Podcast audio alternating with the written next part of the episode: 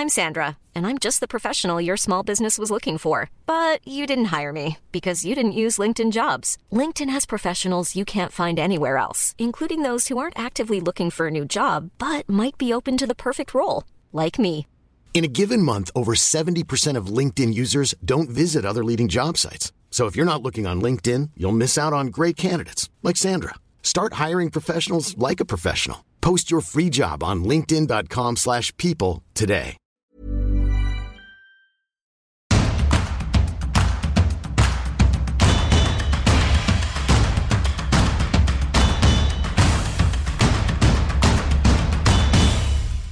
Bonjour à tous et bienvenue dans Tour d'Europe, votre podcast d'actualité sur le football européen. Je suis Cyril Morin, journaliste à Eurosport et je suis ravi de vous retrouver pour cette saison 2. Vous connaissez l'adage, on ne change pas une équipe qui gagne. Donc cette année encore, nos 5 consultants aux quatre coins de l'Europe seront présents tous les lundis matins pour faire le débrief du week-end européen.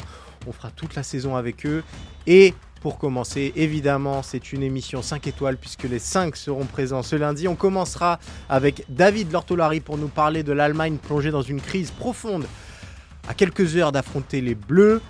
Que se passe-t-il avec la Mannschaft? On verra tout ça avec lui.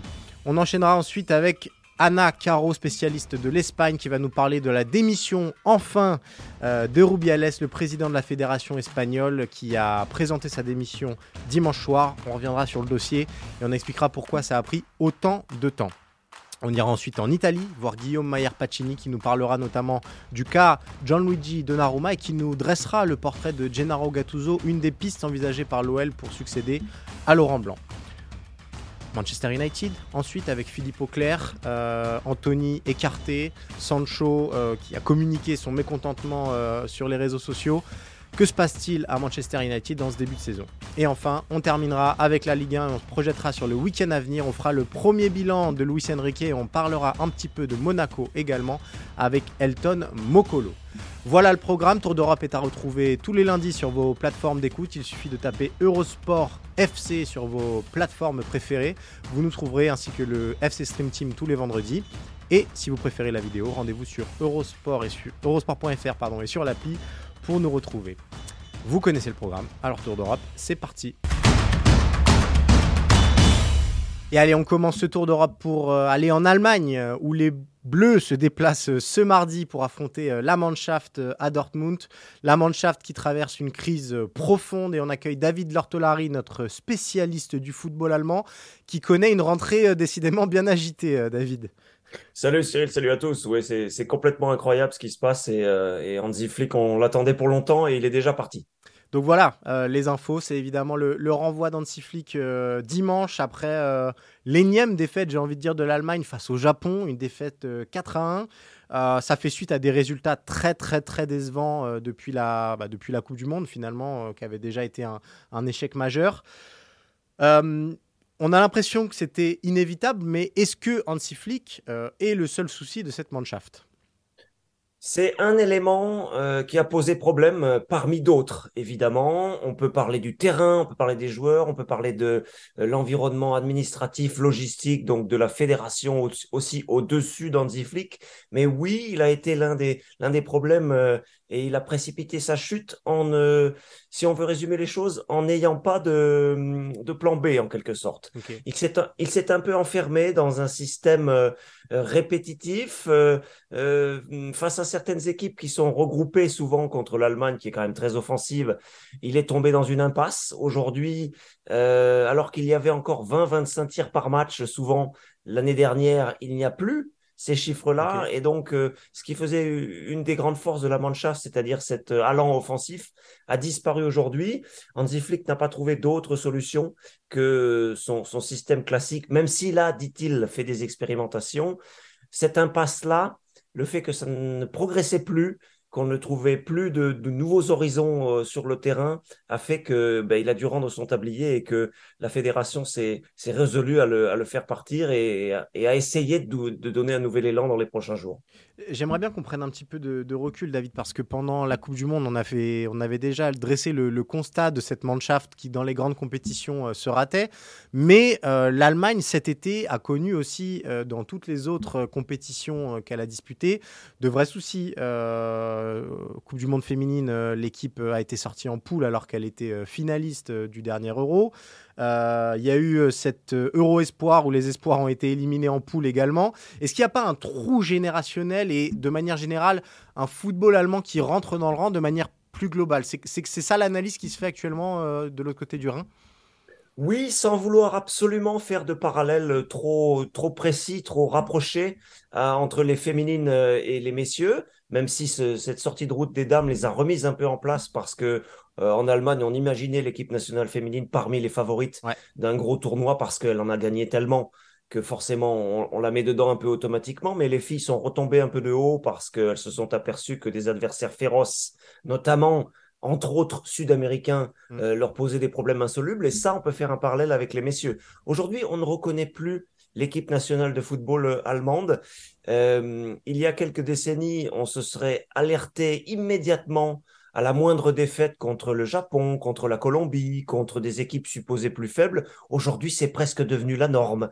Et aujourd'hui, vous écoutez un Thomas Müller après le match, vous écoutez un Yo Kimmich après le match, vous avez la sensation qu'ils ont intégré dans leur esprit que l'équipe nationale aujourd'hui pouvait perdre contre ces nations-là, ce qui était totalement inconcevable par le passé. L'Allemagne faisait peur, l'Allemagne on la craignait, on la, on n'avait on avait pas envie de la rencontrer, et aujourd'hui on a presque envie que ce soit son adversaire parce qu'on sait comment euh, forcer le, verrou. Et ça c'est tout à fait nouveau à tel point que le, le public s'est désintéressé même de son équipe nationale, la boude en partie aujourd'hui, et c'est peut-être la première chose qu'il faudra retrouver avec un nouveau sélectionneur et avec de, de nouvelles idées.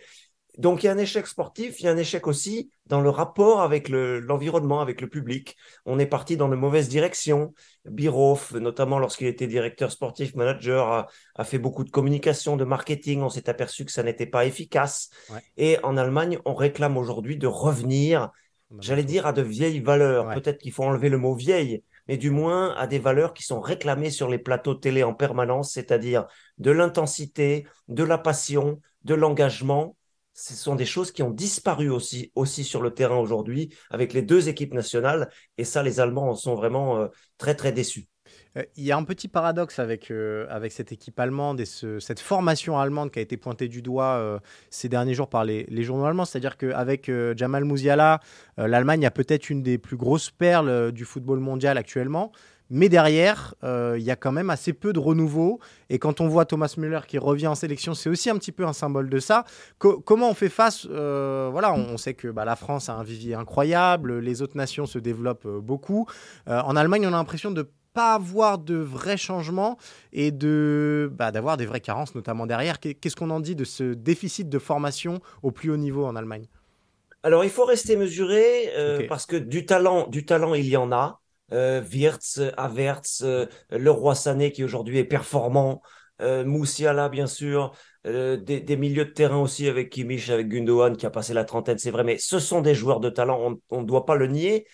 Il faut rester mesuré à ce niveau-là, mais c'est vrai que la fédération s'est enquistée, s'est ankylosée, et on remet depuis quelques années, j'allais dire peut-être deux, trois ans, un petit peu en question la formation qu'on va devoir modernisée, euh, pour laquelle on va devoir, comme on l'a fait par le passé avec succès, puiser peut-être dans des exemples étrangers.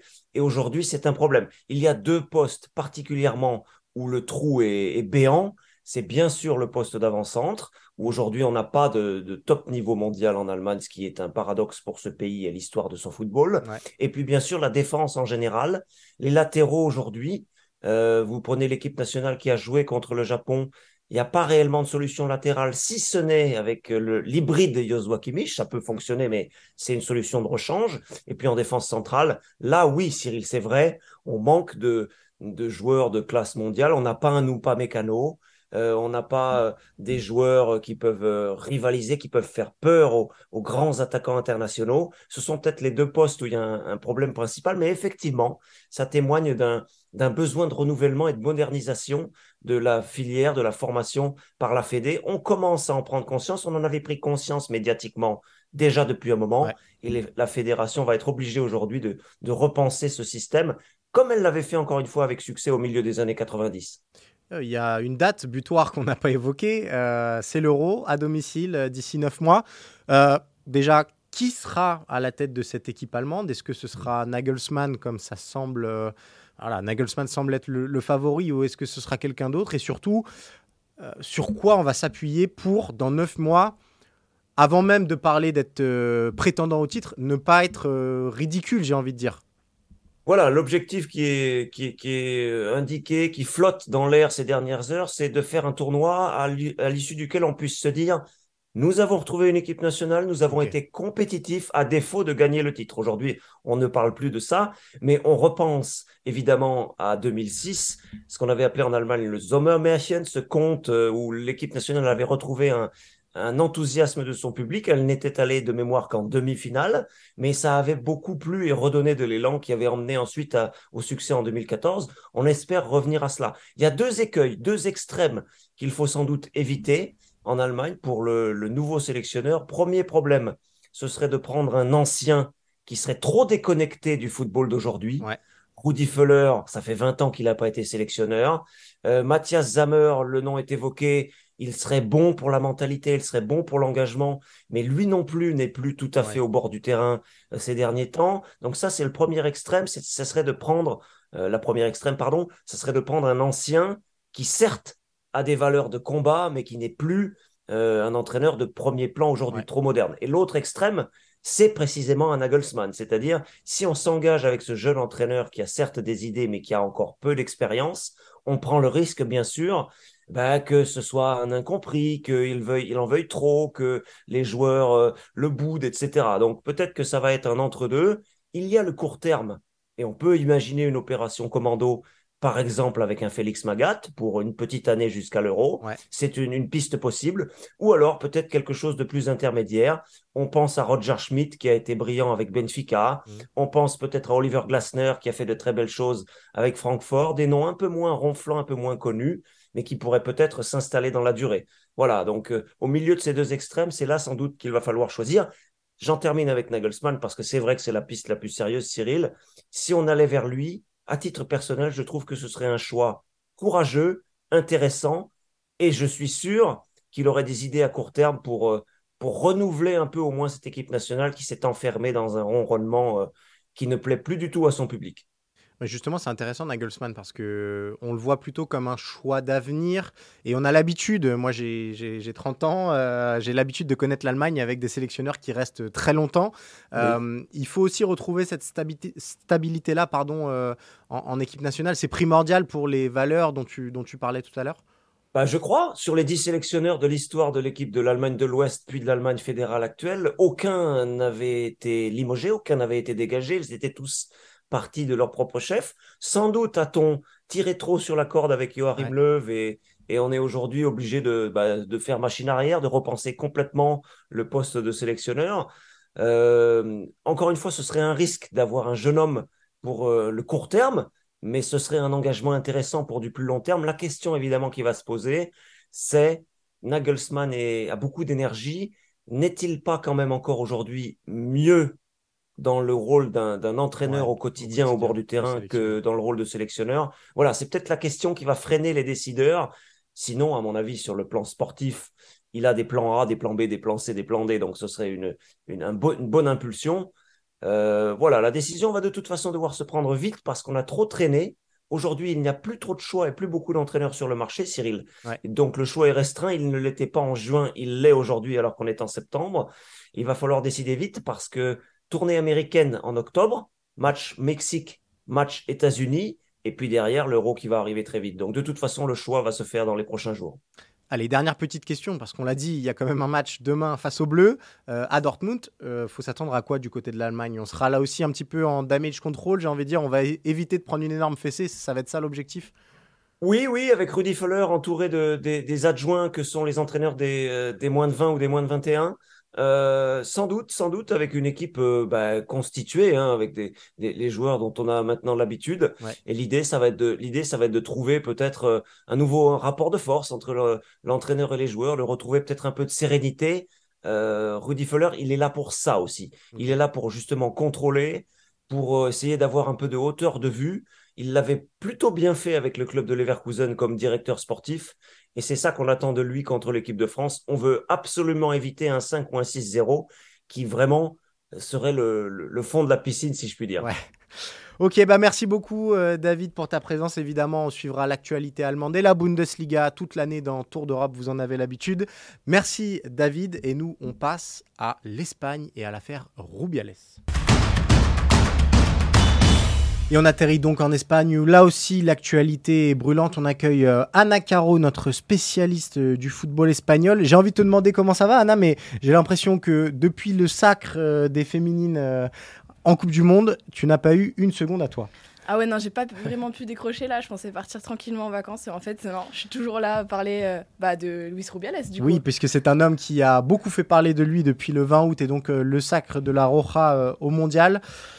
Dernier rebondissement, ce dimanche soir, et la démission finalement, au bout de trois semaines un peu surréalistes euh, en Espagne, euh, la démission de donc Luis Rubiales de son poste de président de la fédération. J'ai envie de te poser une question. Euh, tout ça pour ça? Ouais, tout ça pour ça, et c'est beaucoup, beaucoup de dommages qui ont été créés au football espagnol. à la société espagnole aussi, parce que on est sur une société espagnole qui est très euh, clair sur le côté du consentement. Euh, il y a des lois qui ont été passées récemment, une société qui évolue énormément sur ce côté-là. Et en fait, d'un côté, on a bah, cette fédération espagnole euh, qui est un peu archaïque dans les anciens préceptes, un peu patriarcal, etc. Et je pense que même Luis Rubiales, en démissionnant là, trois semaines après, je pense qu'il s'est toujours pas rendu compte des dommages qu'il a fait à sa fédération, à ce qu'il dit en plus dans sa, dans sa lettre à la candidature de l'Espagne pour le Mondial 2030. Mm. Et euh, en fait, c'est beaucoup de choses. Euh, c'est trois semaines de, de, chaos total et euh, qui sont très négatifs pour le foot espagnol et surtout pour le foot féminin parce que bah, finalement, on n'a jamais parlé du sacre des, des féminines. C'est exactement ce que j'allais dire. On a essayé de retracer. Alors, tu, as raison pour Rubiales, puisqu'il a expliqué démissionner parce qu'il ne pouvait plus faire son travail. Exactement. On rappelle que et il s'est jamais excusé dans son message. On rappelle que la FIFA l'avait suspendu euh, provisoirement. Depuis le 20 août, il y a eu des épisodes euh, quasiment euh, tous les jours. Donc, il y a eu cette réaction où il, expliquait, lui, que c'était de manière spontanée. Il y a eu ce refus de démissionner avec cette assemblée d'hommes qui l'applaudit. Il y a eu le départ des 23 de la sélection puis la suspension de la FIFA, le départ de, de Vilda aussi, de son poste de sélectionneur. Euh, on va faire place nette. Est-ce qu'il faut euh, se dire que finalement, c'est un mal pour un bien? On n'a pas du tout parlé de ce titre de la Roja, comme tu l'as expliqué, mais au moins, on repart sur des basses scènes, ou à l'inverse, ça montre vraiment que c'est un souci qui n'est pas clairement euh, résolu en, dans la fédération espagnole, mais même au-delà. Euh, non, on peut pas dire aujourd'hui que le souci est résolu. Il y a un côté mal pour un bien parce qu'on sait que les joueuses étaient en conflit avec ouais. Vilda depuis un petit moment maintenant, ça fait plus d'un an euh, pour certaines. Euh, il y avait aussi ce problème avec Luis Rubiales, dans la mesure où, si on reprend encore avant sur la création du championnat mm. féminin, et donc championnat féminin en tant qu'entité à part, la fédération a mis beaucoup de bâtons dans les roues au football féminin espagnol parce qu'il n'avait pas envie euh, qu'il s'émancipe en dehors du cadre de la fédération. Et donc, euh, il y a un espèce de ressentiment global au niveau des joueuses où on, bah, on comprend qu'en fait, la fédération euh, espagnole n'a pas vraiment envie de mettre en avant le football féminin. Ils n'ont pas vraiment envie que celui-ci progresse. Sauf qu'à l'inverse, on a ce football féminin de club qui progresse énormément et donc qui bah évidemment profite en bout de compte à la, à la sélection. Mais justement maintenant que c'est terminé parce que tu l'as dit Vilda n'est plus là, Rubiales n'est plus là, euh, a priori on va repartir dans le bon sens. A priori, oui. Mais si on prend euh, la fédération, si on prend l'Assemblée, euh, la plupart des personnes qui étaient à l'Assemblée et qui applaudissaient euh, Luis Rubiales quand il a dit je ne vais pas démissionner et quand il dit d'autres choses derrière, comme parler du faux féminisme, etc. Dénoncer les mensonges, c'est une citation. des mensonges qui parlaient de, oui voilà, qui parlaient du fait que c'était consenti alors qu'elle l'a dit clairement ensuite. Toutes ces personnes-là qui étaient à l'Assemblée, elles sont toujours là. Et il y en a que très peu qui ont démissionné et aujourd'hui, il y a vraiment besoin d'un électrochoc à tous les niveaux. Parce que la sélection euh, masculine, elle, de son côté, c'est très peu plein de la gestion de Luis Rubiales, etc. Ce, celles qui se plaignent, ce sont les joueuses, parce qu'elles ont l'impression d'être jamais considérées. la fédération espagnole a toujours mis des bâtons dans les roues à la création d'un championnat indépendant de la fédération, un championnat professionnel. Du coup, aujourd'hui, il y a des grèves à chaque début de saison, à chaque reprise de saison, de la part des joueuses, des arbitres, etc. Parce qu'à chaque fois, il y a des problèmes et les problèmes, ils viennent pas. Euh, c'est pas les joueuses qui demandent des choses folles, c'est euh, le minimum. On se rappelle en, 2019, les joueuses, elles ont dû faire euh, en 2021, début 2021, les joueuses ont dû faire grève parce qu'il n'y avait même pas de protocole Covid pour la reprise du championnat. Donc en fait, c'est des choses minimales comme ça. Et là, par exemple, on a appris récemment que en amont de la Ligue des Nations féminines qui commence pour la première fois euh, de l'histoire euh, là en septembre. Le, la fédération espagnole n'avait pas soumis au club euh, la demande de libération des joueuses et que donc on peut potentiellement se trouver avec bah, aucune joueuse sélectionnable pour la reprise, d'autant que certaines en plus ont déclaré qu'elles voulaient pas retourner en sélection tant que ça n'avait pas changé. Et aujourd'hui, ce qu'on sait du côté des joueuses, c'est qu'elles, elles n'ont pas envie de retourner dans les conditions actuelles parce qu'elles estiment que le changement de Vilda et même la démission de Rubiales ne sont pas des conditions suffisantes parce qu'elle voulait plus, elle voulait un vrai, un vrai projet pour le football féminin. On, parlait société espagnole, on a, on a eu l'impression aussi un petit peu que finalement les plus euh, vocaux sur l'affaire, c'était les politiques espagnols, euh, notamment de gauche, qui se sont beaucoup exprimés là-dessus et qui réclamaient euh, la tête de, de Rubiales. Du côté du football masculin espagnol, ça a été plutôt discret. On a même eu euh, des sons de cloche divergents euh, dans la Roja, des joueurs qui voulaient aller plus loin, d'autres qui, voulaient rester prudents. Comment on analyse euh, tout ça? Alors c'est super paradoxal tout ce, tout ce feuilleton-là, parce que d'un côté, on a une société espagnole qui est vraiment en avance, et même par rapport à la France, sur ces questions de violence sexuelle, euh, de consentement, etc. Et c'est, euh, ça fait des années, on va dire, que la politique publique en Espagne travaille sur, euh, sur la chose. la notion de consentement, elle est apprise dès la maternelle à l'école. Et on parle pas de choses sexuelles, on parle de je t'autorise à toucher les cheveux, des mmh. choses comme ça. C'est des choses très très basiques. Mais donc on est sur une société qui est ultra en avance. Un peu dans ce qu'a ce qu'a vécu aussi la société anglaise. Et en parallèle, en fait, on a toute une société très patriarcal, étonnamment, euh, mais qui est souvent euh, le fruit des, des, plus anciens, en fait, qui, eux, n'ont pas vécu cette transition.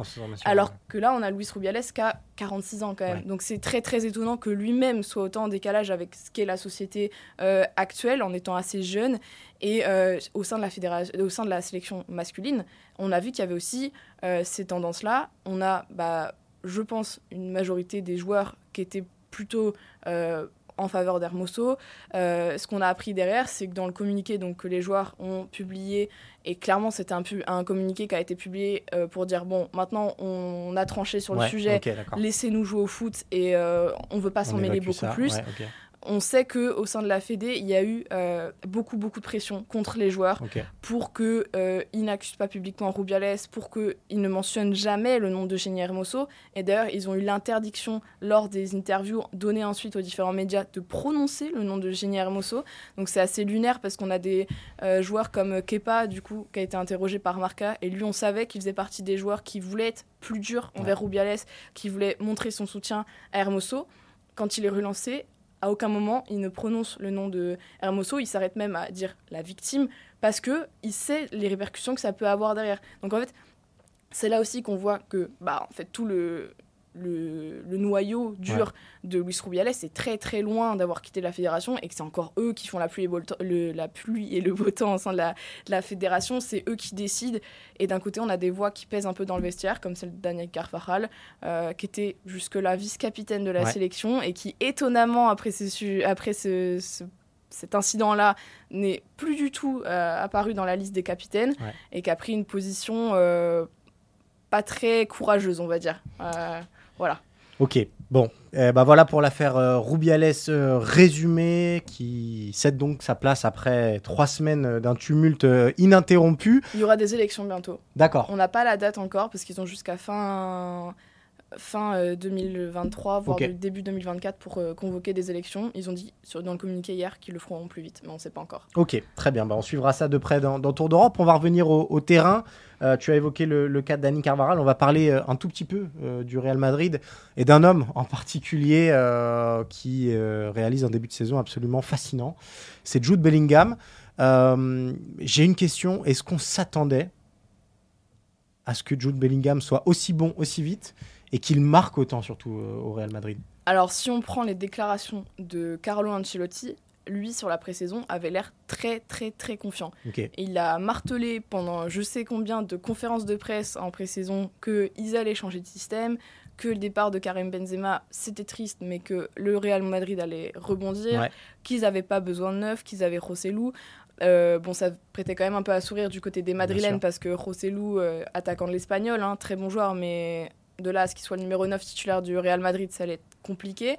Euh, sauf que dans le discours de, de Carlo Ancelotti, il y avait ce je vais changer de système sans dire vraiment pourquoi. Et c'est vrai que quand pour le premier match de Liga, on voit Jude Bellingham en 10 derrière Vinicius et Rodrigo, je suis la première surprise. Euh, et j'ai hâte un peu de voir ce que ça va donner parce que bah, je sais qu'il a un bon sens du but. J'ai vu un peu à Dortmund, mais euh, je m'attendais pas à ce qu'il marque 5 buts en 4 matchs. C'est exceptionnel.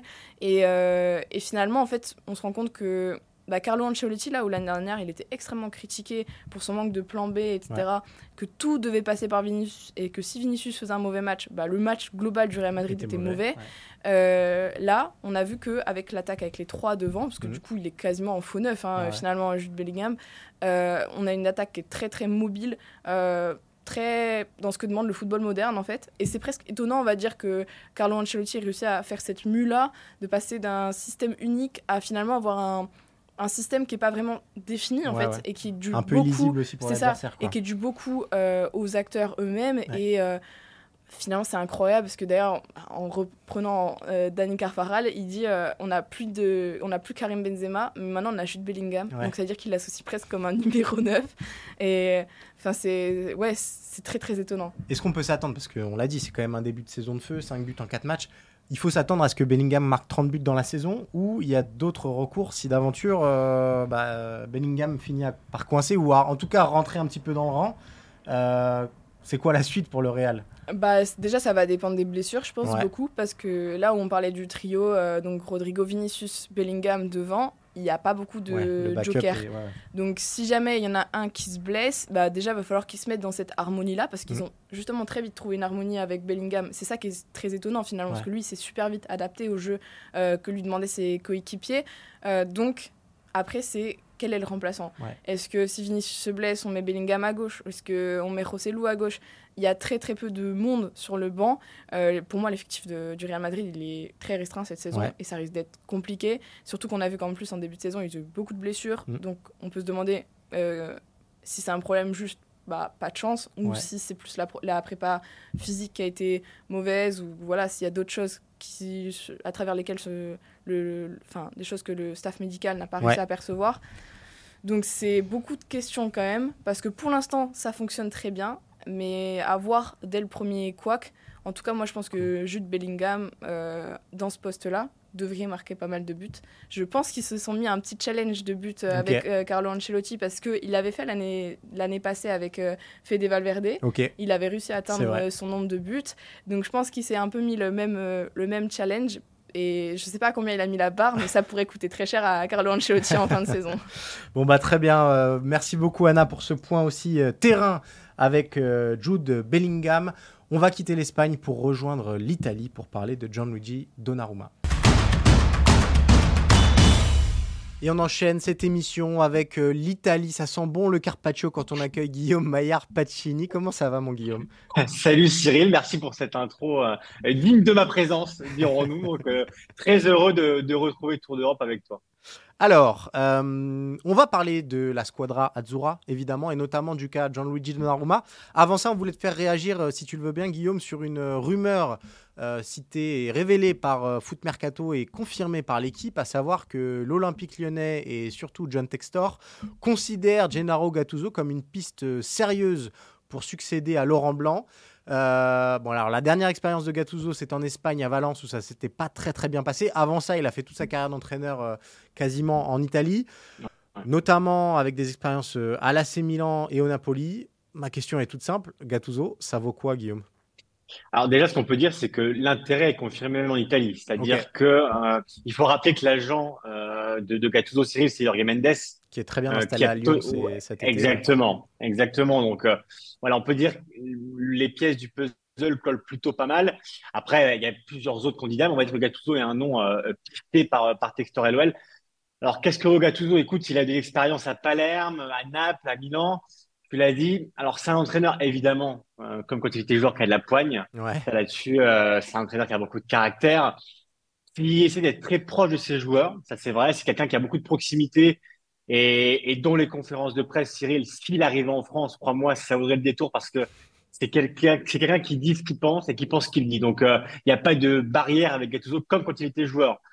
Après, au niveau du jeu, on va dire que c'est peut-être là où ça colle pas forcément, c'est-à-dire que il a eu quelques lacunes parce que c'est quand même un jeune entraîneur. Mm. Euh, si tu veux, c'est pas un entraîneur un peu de la vague c'est des Herbie, par exemple, à Brighton. Il n'est pas de cette vague de cette pensée-là. On va dire qu'il tente de proposer des choses, mais c'est vrai qu'à Naples, on lui reprochait beaucoup son jeu. À Milan, euh, il y a eu beaucoup de friction, Cyril, à l'époque, avec Leonardo, euh, l'ancien dirigeant du PSG. Qui, lui, tu le sais, Leonardo adore le beau jeu, euh, il avait notamment ramené Paqueta à l'époque à Milan. Et c'est vrai que euh, le jeu proposé par, par Gattuso à l'époque ne plaisait pas du tout à Leonardo, au point que les deux voilà, avaient beaucoup de friction, que Maldini à l'époque avait tenté de faire un peu médiateur, mais à la fin, euh, Gattuso était, avait été débarqué parce que il y avait peu d'objectifs d'aller des champions qui avaient été atteints et le problème du jeu avait été trop criant.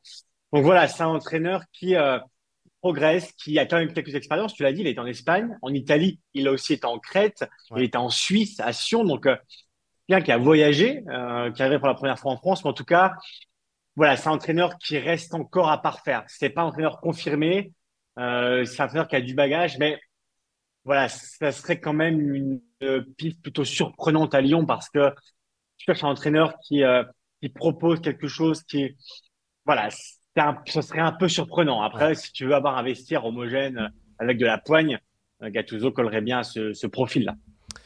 Alors, mon cher Guillaume, merci pour cette présentation de, Gattuso. On veut te voir surtout pour euh, parler de la Squadra Azzurra qui affrontera l'Ukraine euh, ce mardi. L'Italie qui est plutôt mal embarquée dans cette campagne de qualification. Et il y a un homme qui cristallise beaucoup de critiques ces dernières heures, c'est Gianluigi Donnarumma.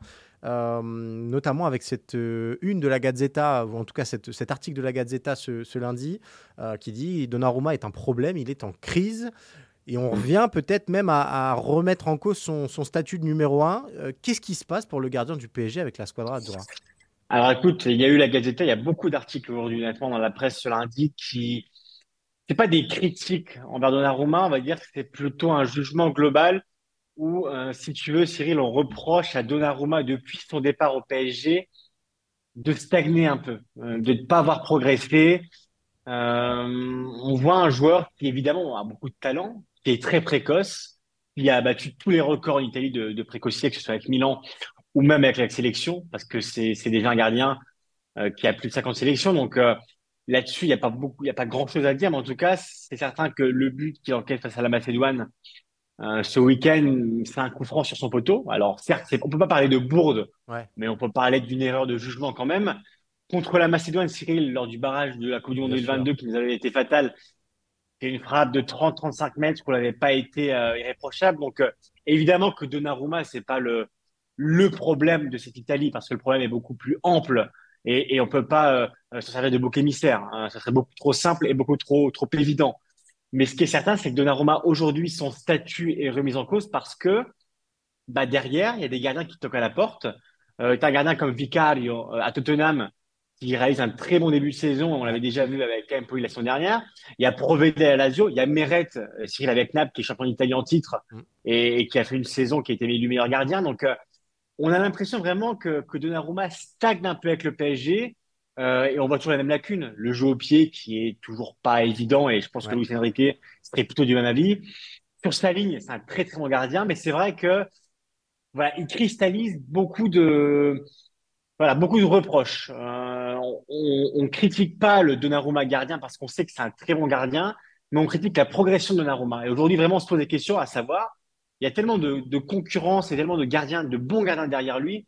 Est-ce qu'aujourd'hui, la question c'est en Italie, est-ce que il mérite toujours d'être numéro un? C'est ça la vraie question qui se pose aujourd'hui en Italie.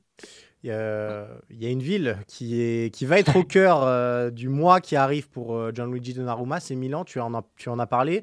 Euh, pourquoi? Parce que cette Italie-Ukraine aura lieu à Giuseppe Meazza, parce que le PSG est tombé dans la poule de l'AC Milan et que donc Donnarumma retournera à Milan.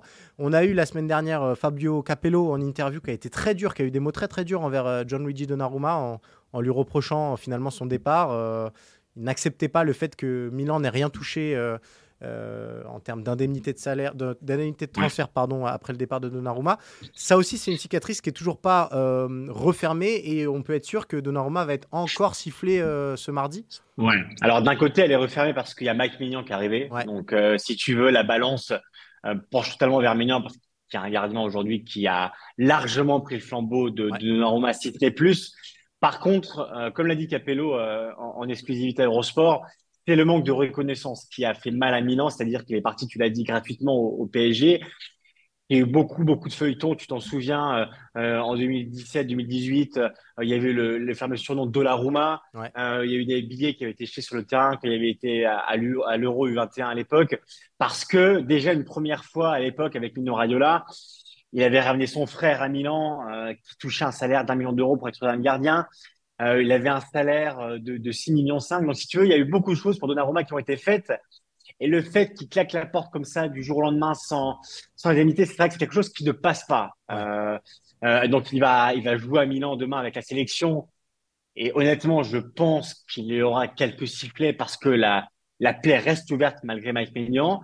Et là, tu l'as dit, ce fameux Milan PSG qui va arriver, où là, vraiment, Cyril, ouais. Euh, je pense même vraiment euh, que Luis Enrique, euh, alors je sais pas s'il va se poser la question de savoir s'il va l'aligner, parce que Donnarumma, évidemment, est, est, quand même imperméable, on va dire, à la pression, parce qu'il est tellement précoce que euh, là-dessus. Mais honnêtement, il y a vraiment une, ça va être une bronca, mais ça va vraiment être très dur même pour lui. C'est-à-dire que voilà, malheureusement, il y aura aussi des insultes. Il y aura vraiment, autant demain avec l'Italie, il y a le maillot de la sélection qui, il atténue un peu tout ça parce que c'est pas tout, tout le stade n'est pas pour l'AC Milan. Euh, ce sera un stade quand même qui sera globalement neutre, mais les supporters de l'AC Milan qui seront là le prendront en grippe, comme ça avait déjà été le cas il y a quelques mois. Euh, euh, quand, quand il va revenir avec le Paris Saint-Germain, c'est quelque chose qui était très attendu à Milan. Les supporters attendaient ce moment depuis très longtemps, depuis qu'il est parti quasiment. Et c'est vrai que le tirage au sort, par exemple, tu sais, Cyril Tonali, qui est parti cet été, va revenir avec Newcastle. Oui. Et là, je peux t'assurer qu'il sera applaudi parce qu'il est parti, on va dire, de manière surprenante parce que on savait qu'il voulait rester, mais il est parti contre 60, 70 millions d'euros. Donnarumma à l'époque qui part au PSG pour rien du tout. Alors c'est un gardien qui est emballé, on va dire, entre 50 et 60. Euh, donc euh, c'est une plaie qui, qui est toujours ouverte. Comme, comme je t'ai dit, Mike Maignan est aujourd'hui peut-être dans le top 5 mondial, donc euh, il n'y a pas beaucoup de regrets, on va dire, sur le, le switch qui a été fait entre Donnarumma et Maignan, mais la manière, la forme, c'est quelque chose qui passe pas à l'AC Milan et même dans l'Italie en général, Cyril. C'est-à-dire que ça m'interroge, ça m'interroge sur euh, finalement son destin et sa relation avec l'Italie euh, sur la durée. Est-ce que mm. c'est un gardien qui va être obligé d'avoir le même niveau de performance que sur l'Euro 2021 pour qu'il ne soit pas attaqué? Parce qu'on a l'impression qu'il cristallise beaucoup de choses, euh, ce gardien, qui reste, comme tu l'as dit, quand même une référence, même s'il a des lacunes, etc pour qu'il ait un bilan immaculé et pour qu'on oublie et qu'on passe un petit peu à autre chose, il faut absolument qu'il ait un niveau stratosphérique comme ce fut le cas pendant l'Euro. S'il est un peu moyen, on lui passera plus rien, on lui pardonnera plus rien. Forcément, parce qu'aujourd'hui, l'Italie, Cyril, la sélection dans un état critique et aujourd'hui, on peut plus se permettre. Euh, euh, contre la Macédoine, c'était un match qui pouvait se finir très bien à zéro. C'est pas une boulette, encore une fois, mais c'est une erreur de jugement. Et, et si c'était le Donnarumma de, qu'on a connu, euh, on aurait peut-être gagné et contre la Macédoine déjà à l'époque. Donc, euh, c'est un gardien, on, attend beaucoup de lui parce que c'est un gardien qu'on connaît depuis qu'il a 16 ans, euh, qui avait été lancé à l'époque par Sinisa Mianovic, le regretté Sinisa Mianovic. Donc, c'est un gardien qu'on on connaît tout le talent et comme, comme je te l'ai dit, c'est pas évidemment de sa faute si l'Italie en est là. C'est pas de sa faute, ce n'est pas le mondial à deux reprises. C'est pas de sa faute, ce n'ira pas l'euro. Mais il fait partie de ce jugement global où, comme derrière c'est à la porte, bah forcément, Donnarumma aujourd'hui doit avoir un niveau euh, très élevé. Et, tu parlais de toute l'Italie, c'est là j'allais en venir. Il est critiqué à Milan voilà, il y, a ce souvenir douloureux de, son départ, mais dans le reste de la botte, euh, son départ n'a pas été plus apprécié que ça. Euh, moi, j'ai le souvenir de quelques sifflets, même dans d'autres stades, où bah, la manière dont il est parti de Milan, c'est quelque chose qui n'a pas été apprécié, même ailleurs. Donc, forcément, c'est un gardien qui, qui sera jugé avec un œil critique parce que c'est un gardien qui a immensément de talent et c'est un gardien qui est parti de Milan sans reconnaissance. Donc, pour cet ensemble de choses-là, c'est un gardien aujourd'hui qui n'a plus le droit à l'erreur parce que derrière, eh ben, gardien comme Meret, comme Vicario, qui sont très forts. Et si tu n'avais personne derrière, Cyril, euh, de la Roma, c'est plutôt tranquille. Et, et, dernière chose que, que je veux dire, c'est que je me souviens d'une interview qu'il a eue l'année dernière avec, avec la RAI à l'époque, où il avait dit euh, Non, mais de toute façon, j'ai l'habitude des critiques, en Italie, c'est toujours pareil, où on avait aussi ressenti le manque de, de remise en question. Ouais, de recul. C'est vrai que cette, euh, cette assurance qu'il peut dégager, et c'est ce qui lui a permis de déclore assez tôt avec, avec Milan et avec l'Italie, bah, c'est aussi le don d'agacer parce qu'on on sent un gardien certain, serein, ce qui peut être bien sur, sur certains aspects, mais de l'autre, il y a une espèce d'arrogance qui en Italie aussi passe pas très bien. Donc, euh, au niveau de la communication, on va dire qu'il y a aussi quelque chose à parfaire. Mais voilà, Donnarumma n'est pas évidemment le bouc émissaire de cette Italie-là. Mais on va dire qu'aujourd'hui, clairement, euh, la question c'est est-ce que Donnarumma mérite encore d'être numéro un de manière euh, assurée, sans aucune critique? Et aujourd'hui, en Italie, c'est pas le cas. On commence quand même à en parler, Cyril. Eh ben, merci beaucoup Guillaume pour tous ces éclairages sur le cas Gattuso et, Donnarumma. On te retrouvera toi aussi toute la saison pour parler Serie A et Ligue des Champions. Et on va passer euh, bah, désormais à l'Angleterre pour accueillir Philippe Auclair. On atterrit donc euh, en Angleterre où on retrouve Philippe euh, Auclair. Salut Philippe, grand plaisir de te retrouver pour euh, Tour d'Europe. Alors, on va parler dans deux petites secondes de Première League et de Manchester United. On voulait toucher d'abord un mot de cette équipe nationale d'Angleterre qui a été tenue en échec face à l'Ukraine samedi et qui va jouer contre l'Écosse ce mardi. Rentrée discrète des Anglais. Ouais, et, et décevante, franchement. Euh, le match contre l'Écosse, bon, euh, il y a des gens qui vous diront oui quand c'est euh, Angleterre contre Écosse, le 150e anniversaire, etc. C'est le premier match international à s'être tenu. Ça va être une occasion fantastique. c'est pas un match amical. En fait, oui, ce sera un match amical. Ça, vous pouvez, c'est garanti. les Écossais, eux, qui vont très très bien en qualification, comme tu as dû le voir, hein, c'est 5 victoires sur, 5, victoire à Chypre 3-0, impeccable. Euh, les joueurs vont d'abord penser à leurs équipes le week-end suivant, donc ça sera un match amical. Par contre, celui contre l'Ukraine n'en était pas un joué en Pologne, bien évidemment, pour les raisons que, vous devinez, euh, avec une, bonne équipe d'Ukraine, mais une équipe d'Angleterre qui, franchement, n'a pas été enthousiasmante du tout euh, et qui s'est attiré quelques commentaires assez féroces, on va dire, de la part des médias britanniques. Euh, alors pour ce qui est de la qualification, tout va bien. Hein. Euh, L'Angleterre se qualifiera aisément comme elle le fait quasiment, enfin comme elle le fait tout le temps maintenant de nos jours. Euh, mais au niveau de la performance, avec beaucoup de joueurs qui jouaient hors de position, Jude Bellingham qui jouait sur le côté gauche, avec Jordan Anderson. Alors je sais que ça a fait causer hein, mm. l'appel à Jordan Anderson depuis son, son départ en Arabie Saoudite. Euh, Jordan Henderson qui jouait une, espèce de rôle bizarre de milieu droit qu'on n'a pas très très bien compris. Harry Maguire qui bien évidemment ne joue plus pour Manchester United, euh, qui est titularisé, alors que tu laisses un, joueur comme Fikayo Tomori euh, qui fait les, vraiment les beaux jours et les belles nuits de, du Milan AC, tu le laisses mm. sur le banc parce que tu veux mettre Harry Maguire à la place qui joue plus une seconde. Il y a beaucoup de décisions qui font problème et le jeu développé par l'équipe d'Angleterre a franchement été très, très, très, très, très décevant. Euh, au vu des éléments dont il dispose, en Gareth Southgate dont il dispose. Et, à mon avis, je pense que tout le crédit, enfin tout le crédit, le crédit qu'il s'est bâti par sa personnalité, par les résultats de l'équipe d'Angleterre aussi, euh, ce, crédit est un petit peu en train de s'effilocher. on a même lu cet euh, été. à cause de la qualité des performances. Oui, oui, très honnêtement. Ça te surprend peut-être de, ouais, ouais, bah, ça, mais on, a, on a entendu parler de Sarina Wigman notamment, qui pourrait être une potentielle. Euh, mais c'était surprenant de se dire qu'ils envisageaient déjà la suite, alors que on a cessé de le répéter dans le Tour d'Europe. Southgate, c'est quand même un vrai très bon sélectionneur pour les Three Lions c'est un très bon sélectionneur qui a fait des choses remarquables, qui a su élaguer euh, le bois mort quand il mmh. est arrivé, qui a amené une, un groupe de jeunes joueurs qui sont en train vraiment de maintenant de s'imposer au plus haut niveau avec leur club au niveau européen et mondial. Mais on a l'impression que là, il a tapé un, plateau et qu'il commence à devenir assez inflexible dans certains de ses choix. Euh, la titularisation de Maguire et de, de, Jordan Henderson dans un match qui était sans doute l'un des plus difficiles pour ses qualifications, ça interpelle quand même. De même le fait que James Madison, il le fait jouer, mais pas véritablement dans un rôle qui, est le sien en ce moment à Tottenham et qu'il l'avait été à Leicester, en disant je veux qu'il ait beaucoup de liberté, mais d'un autre côté, cette liberté se traduit par James Madison venant toujours se s'enquiller dans l'axe en quelque sorte et, tomber sur une défense ukrainienne regroupée. Et franchement, même Bellingham n'a pas, a, pas été bon. Bukayo Saka n'a pas été bon. Euh, celui qui a été très bon, comme d'habitude, c'est Harry Kane passe absolument génial pour le but de Kyle Walker.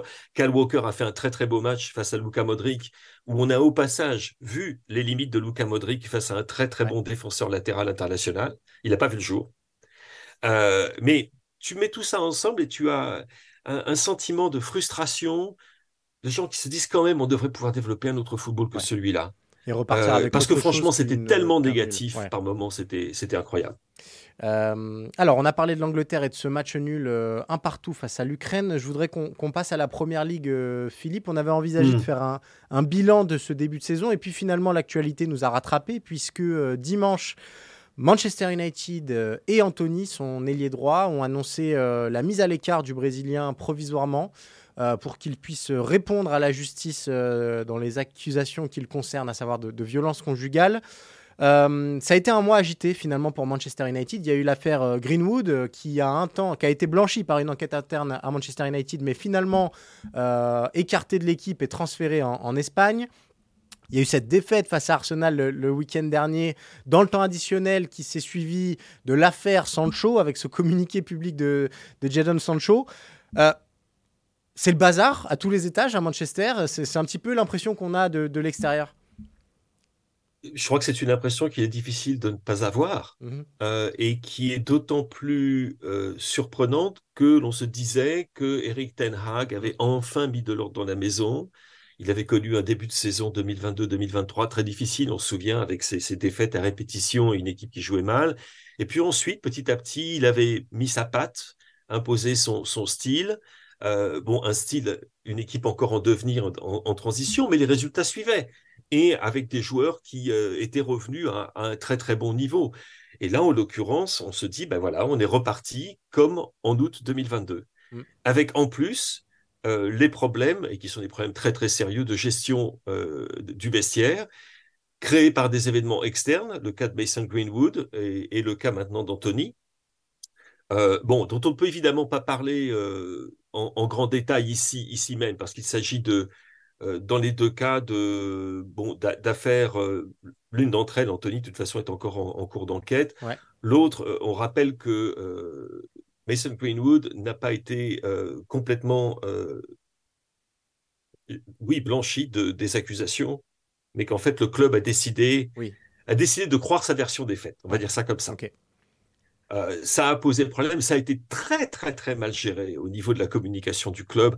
Euh, là, Anthony, on peut espérer que les choses, bon, ils ont, ils ont frappé un peu plus tôt, dans la mesure où les allégations sont parues dans la presse brésilienne il y a seulement une semaine, et que là, on, a pris des, bon, on, a, on a pris une décision euh, ferme un peu plus tôt. Mais bon, ça, ça n'aide pas. les commentaires que Eric Ten Hag fait en, en, conférence de presse sur Jadon Sancho, expliquant très clairement que s'il n'était pas dans le groupe, c'est parce qu'il n'avait pas eu le niveau à l'entraînement, c'est une chose. C'est rare qu'un entraîneur le fasse, mais ça arrive. Par contre, que le joueur répond publiquement en allant sur une plateforme, sur un réseau social, pour dire pas du tout, je me suis très très bien entraîné, c'est pas du tout ça, croyez pas les imbécilités qu'on vous raconte.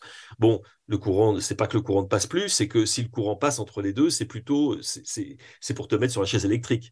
Euh, donc, euh, il y a de ce côté-là, le torchon brûle. Euh, il y a plein de, plein de joueurs qui sont en deçà également de, de, de leur niveau. tu te demandes où est passé Anthony Martial. C'est incroyable. Euh, quand tu penses à ce qu'était ce joueur, tu te demandes ce qu'il est devenu. C'est comme si jamais euh, Manchester United était une espèce de hachoir d'ambition. C'est-à-dire que les joueurs arrivent et ce qu'on en recrache est quelque chose qui ressemble vaguement à ce joueur, mais qui n'a qui plus du tout le talent, euh, la liberté d'imagination, etc. Il y a des exceptions. Marcus Rashford demeure absolument irréprochable. Absolument. Il a trouvé un moyen de sortir de cette, ah cette machine à hacher les joueurs. Mais Sancho est un exemple. Où, est le Sancho que l'on avait vu en Bundesliga, qui était quand même un joueur absolument magnifique, qu'on avait vu également en équipe d'Angleterre être très très bon? Euh, il n'a pas disparu, il est encore tellement jeune. Quel est le problème? Quand tu, quand tu finis une rencontre comme celle contre Arsenal avec une charnière centrale Harry Maguire, Johnny Evans, c'est quand même que tu as également un problème au niveau de recrutement. Alors je veux bien, Raphaël Varane est blessé, euh, Lisandro Martinez se blesse, etc. Bon, je veux bien, mais pour finir avec Harry Maguire, un joueur que tu as mis, euh, que, tu, que tu fais paître dans un champ bien éloigné de la ferme depuis un bon bout de temps et que tu le mets à, côté de Jenny Evans, euh, qui a été un magnifique défenseur central, mais qui quand même commence à avoir un certain âge, tu, dont tu t'imaginais qu'il était plutôt là pour couvrir les matchs de Carabao Cup, etc. Bah, non, il joue contre Arsenal en Première Ligue. Tu mets tout ça ensemble et tu te dis, mais attends, mais c'est qu'est-ce qui se passe à Manchester United? En plus de ça, tu dois ajouter la vente qui n'a pas eu lieu. Ne l'oublions pas. Ne l'oublions pas que nous étions à quelques jours d'une décision finale du board de Manchester United, donc de la famille Glazer, pour décider qui de Radcliffe, le milliardaire d'Ineos, ou de Sheikh Jassim, le fils à son père du Qatar, à qui il allait vendre le, à qui il allait vendre le club. Ah ben finalement, ils ne l'ont pas vendu. Et il y a une semaine, le prix des actions a périclité de Manchester United euh, à la suite de l'annonce bah, de l'annonce précisément du report de la vente. Donc, la situation, en fait, on est revenu à, euh, à l'état dans lequel on était il y a un an et dont on avait cru naïvement qu'on était en train de sortir graduellement. Parce que c'est peut-être un petit peu mieux au niveau comptable, mais pas beaucoup mieux, mais les performances ne se sont pas améliorées, et surtout, tu vois pas d'où la différence va venir. Et, et, tu te poses des questions également sur l'état de, bah, l'état du vestiaire, euh, l'état d'esprit du vestiaire, après ce qui s'est passé avec Sancho, après ce qui s'est passé avec Anthony, après ce qui s'est passé avec Mason Greenwood. Euh, si jamais il y avait un documentaire Amazon sur la, sur la question, je pense qu'il y aurait. Oui, je pense surtout qu'il y aurait pas mal de, il y aurait pas mal d'images qui resteraient sur le, le tapis du monteur en l'occurrence, et qui ne seraient pas dans le montage final. Je crois que c'est surtout ça. Et donc, oui, comme, comme tu dis, c'est quand même c'est quand même très très décevant. On se disait. Euh, avant le début de la saison, quand on en parlait entre nous, mais pas hors émission et hors podcast et hors chronique, on disait oui, Manchester United, ça peut être, c'est un vrai candidat pour le titre cette saison. C'est le moment, ils sont dans le top 4, ça y est, ils l'ont fait. Maintenant, ils peuvent aller un peu plus loin. Euh, ce qu'on voit depuis le début de la saison, ça te fait penser que le top 6 serait, serait, déjà, un, serait déjà un succès pour eux dans l'état dans lequel ils sont actuellement. Donc il faut absolument qu'ils se reprennent très rapidement. Mais, mais comment? Sur, le Catenac, j'ai peut-être une, petite euh, question. Est-ce qu'on commence un petit peu à déjà euh, le critiquer? Parce qu'on sait que l'année dernière, donc tu l'as dit, il avait récupéré un club euh, dans un état compliqué. il avait réussi à obtenir de très bons résultats. Il y avait toujours cette limite des grands matchs où on avait l'impression qu'il était, il se faisait souvent dicter le tempo par les autres managers. Et on l'a vu face à Arsenal, ça a été le cas. Alors il y a eu les décisions arbitrales qui ont pesé lourd selon lui dans le résultat, mais on a quand même vu une équipe de, Manchester United un petit peu à faune et qui, subit, euh, qui a subi le jeu tout simplement. Est-ce qu'on commence à lui reprocher ça à, Ten Hag euh, en Angleterre ou c'est encore trop tôt? C'est un petit peu trop tôt parce que dans la mesure où je pense que tout le monde est conscient des problèmes extrasportifs et également disciplinaires du club dont mhm. Eric Ten Hag n'est absolument pas responsable. C'est pas lui qui gère ce genre de crise il a un petit rôle à jouer qui est celui de communicant, qui est extrêmement difficile puisque le board ne communique jamais lui-même. Euh, mais pour tout ce qui est du reste, il n'est pas franchement euh, responsable. Mais par contre, moi, une chose qui m'a frappé, j'étais au match hein, euh, à, Arsenal, et une chose qui m'a frappé, c'est la négativité de cette équipe. Mm. C'était extraordinaire de voir Onana qui était là à prendre tout son temps dès la cinquième ou sixième minute quand il avait le ballon. C'était, oui, c'était du time wasting. Mm. et euh, de voir une équipe qui se contentait de passer, de faire la passe à 3 ou la passe à 4 à l'arrière, euh, et puis balançant un long ballon à destination d'Anthony. Allez, on, va voir si jamais il peut prendre euh, Zinchenko de vitesse, et, et, une équipe qui développait très peu de jeu. Et qui n'a pratiquement rien montré. Et ce, ça peut arriver, ça, de toute façon ça peut être de la prudence. Mais ce qui m'a frappé, c'est les propos d'Eric Ten Hag après la rencontre, quand il a dit qu'il avait trouvé son équipe excellente en première période. Et je me disais, mais si, ça veut donc dire que, s'il est sincère, le jeu que son équipe avait proposé était bien le jeu qu'il entendait qu'elle exprima. Et euh, si c'était ça, ben, on va pas rigoler tous les, tous les jours avec Manchester United. Ça paraissait très, très négatif. Et euh, on était revenu à une équipe de contre euh, mais qui n'avait pas tout à fait le même tranchant dans les contres d'ailleurs. Je, même quand je, parle je pense au Manchester United de, José Mourinho, hein. Ça, allait, euh, ça allait super vite quand ça, quand ça compterait. Là, il y avait des espoirs, il y avait des, il y avait des tentatives. Il y a eu un petit mieux en fin de... quand on a vu Garnacho et Højlund qui sont, qui sont entrés. Certes, on s'est rendu compte qu'avec deux flèches comme ça, comme ça euh, en, comment dire, à la pointe de l'attaque, c'est vrai qu'un système de contre contre des plus grands que soi ou plus gros que soi ou aussi gros que soi pourrait, pourrait marcher. Mais ça reste très négatif. Et je suis, je suis avec toi, je, je ne reconnais pas dans ce qu'il essaye de faire à Manchester United, ce qu'il essayait de construire avec Ajax, avec pourtant un groupe de joueurs qui n'avait pas la qualité de celui dont il dispose aujourd'hui. Et ça, c'est également inquiétant pour ce qui est du club lui-même, au-delà de Eric Ten Hag.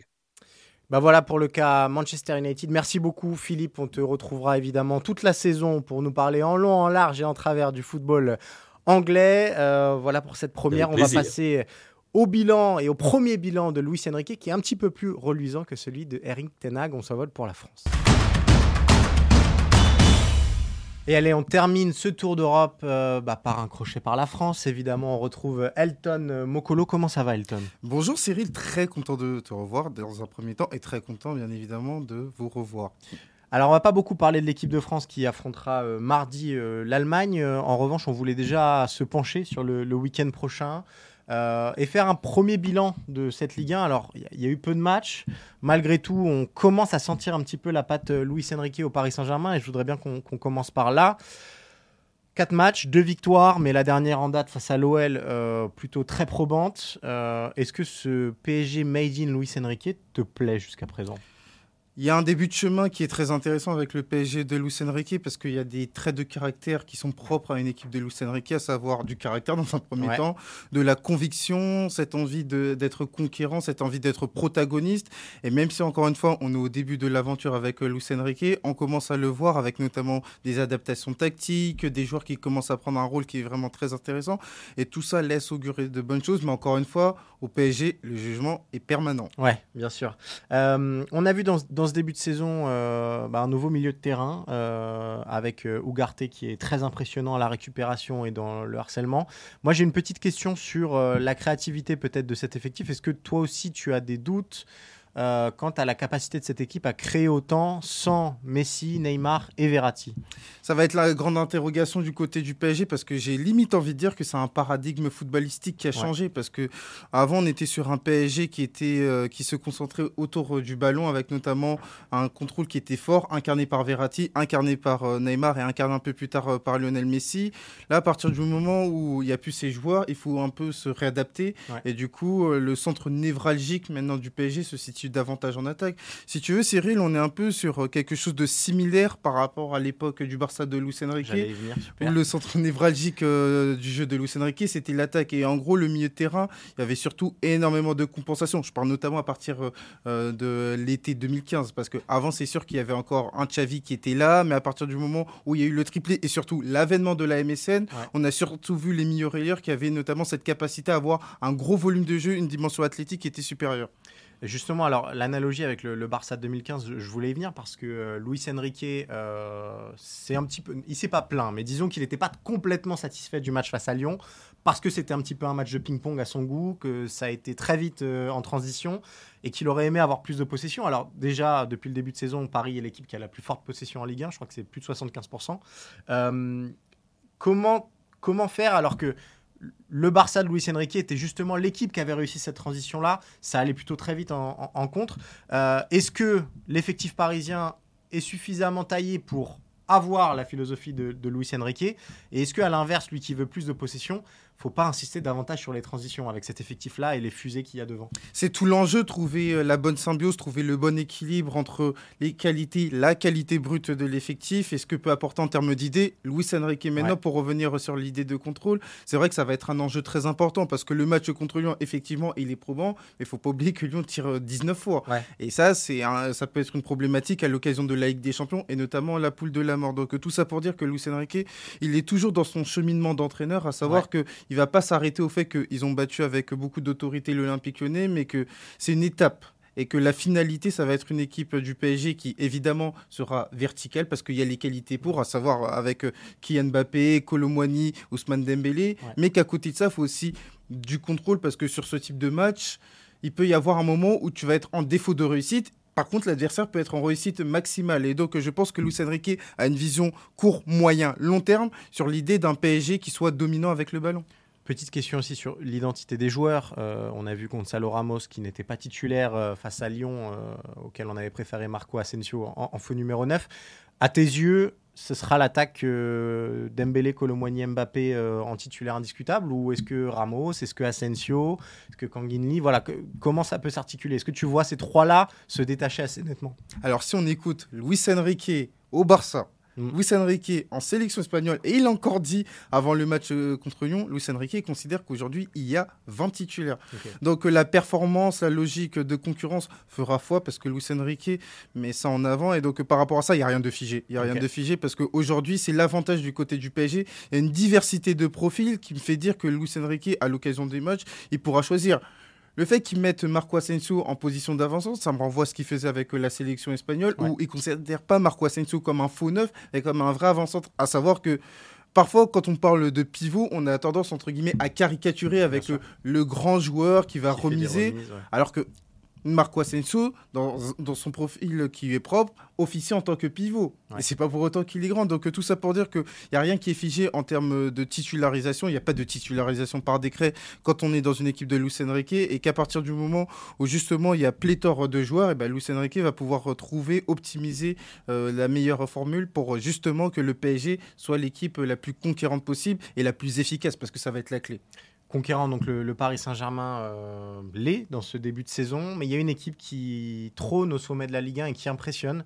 C'est l'AS Monaco. Euh, bah, je voulais avoir ton avis sur cette nouvelle ère, une nouvelle encore, euh, parce qu'à Monaco ça change souvent, du côté de, de Monaco. Qu'est-ce que tu penses de cette équipe-là? Est-ce que c'est un feu de paille? Est-ce que ça peut durer? Est-ce que ça peut être un concurrent durable au Paris Saint-Germain? Voilà, toutes ces questions un petit peu sur, sur l'AS Monaco. Alors c'est vrai Cyril, quand on regarde la fin de saison, on a eu beaucoup de déceptions par rapport à Monaco. C'est une fin de saison qui a été proprement catastrophique. T'as pas eu euh, l'Europe, mais pour autant, moi je nourris de grandes ambitions pour euh, l'AS Monaco. Je pense que l'AS Monaco peut être un challenger au PSG. Alors peut-être pas euh, aller gagner le titre, mais être un gros challenger et terminer deuxième par exemple. Et quand tu vois le mercato, c'est un mercato qui au final a été assez intelligent mm. et surtout qualitatif. Parce que pour moi, il n'y avait pas besoin de grands bouleversements. Oui, la fin de saison de l'AS Monaco a été décevante, mais encore une fois, on était ensemble au mois de janvier. Au mois de janvier, on, c'était très impressionnant. On était très élogieux du côté de Monaco, donc je pense que la qualité brute de l'effectif monégasque reste de qualité. Et donc par rapport à ça, il fallait deux trois retouches à des postes qui sont quand même fondamentaux. Je fais référence notamment au poste de gardien, avec bon, même s'il faudra attendre pour Keun.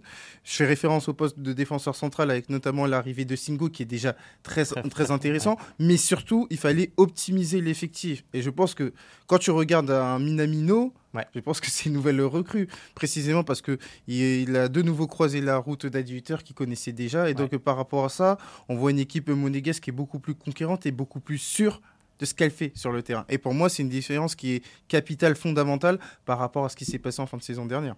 On, a l'impression que Monaco, depuis plusieurs saisons, c'est quand même une équipe de dynamique. Euh, voilà, c'est une équipe qui est capable de gros trous noirs comme de super performances pendant deux mois.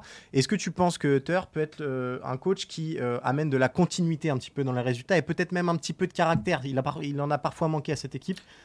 Est-ce que tu vois les choses comme ça? Oui, ça va être l'enjeu. Et pour le coup, on a déjà eu un échantillon parce que Contre Clermont, ils sont ballottés, ils finissent par l'emporter. Contre Nantes, dans un scénario qui est quand même rocambolesque, ils finissent par redécrocher le point de vue Bon, même si Nantes, c'est un candidat pour le maintien. Tout ça pour dire que, notamment sur cette capacité à être compétitif et à se sortir notamment de moments faibles, parce qu'il peut arriver dans un match que tu des moments faibles, et ben Monaco, je pense que ça va être tout l'enjeu d'être davantage compétitif et avoir euh, du caractère. Bon, là, pour le coup, il y a eu euh, notamment des premiers éléments de réponse parce qu'on a vu des monégasques qui, après le match euh, face à Nantes, ont mis en avant ce caractère. Il faudra voir notamment tout au long de la saison parce qu'à un moment donné, il y aura une période où les résultats ne seront bien évidemment pas bons mais qu'à côté de ça, il faudra se poser les bonnes questions et se dire est-ce qu'on est sur le bon chemin et est-ce qu'on est capable justement de se euh, remettre euh, d'un passage qui peut être euh, un peu compliqué? Ça va être pour moi l'enjeu pour l'AS Monaco, à savoir être une équipe qui ne va pas connaître de trous noirs et qui va pouvoir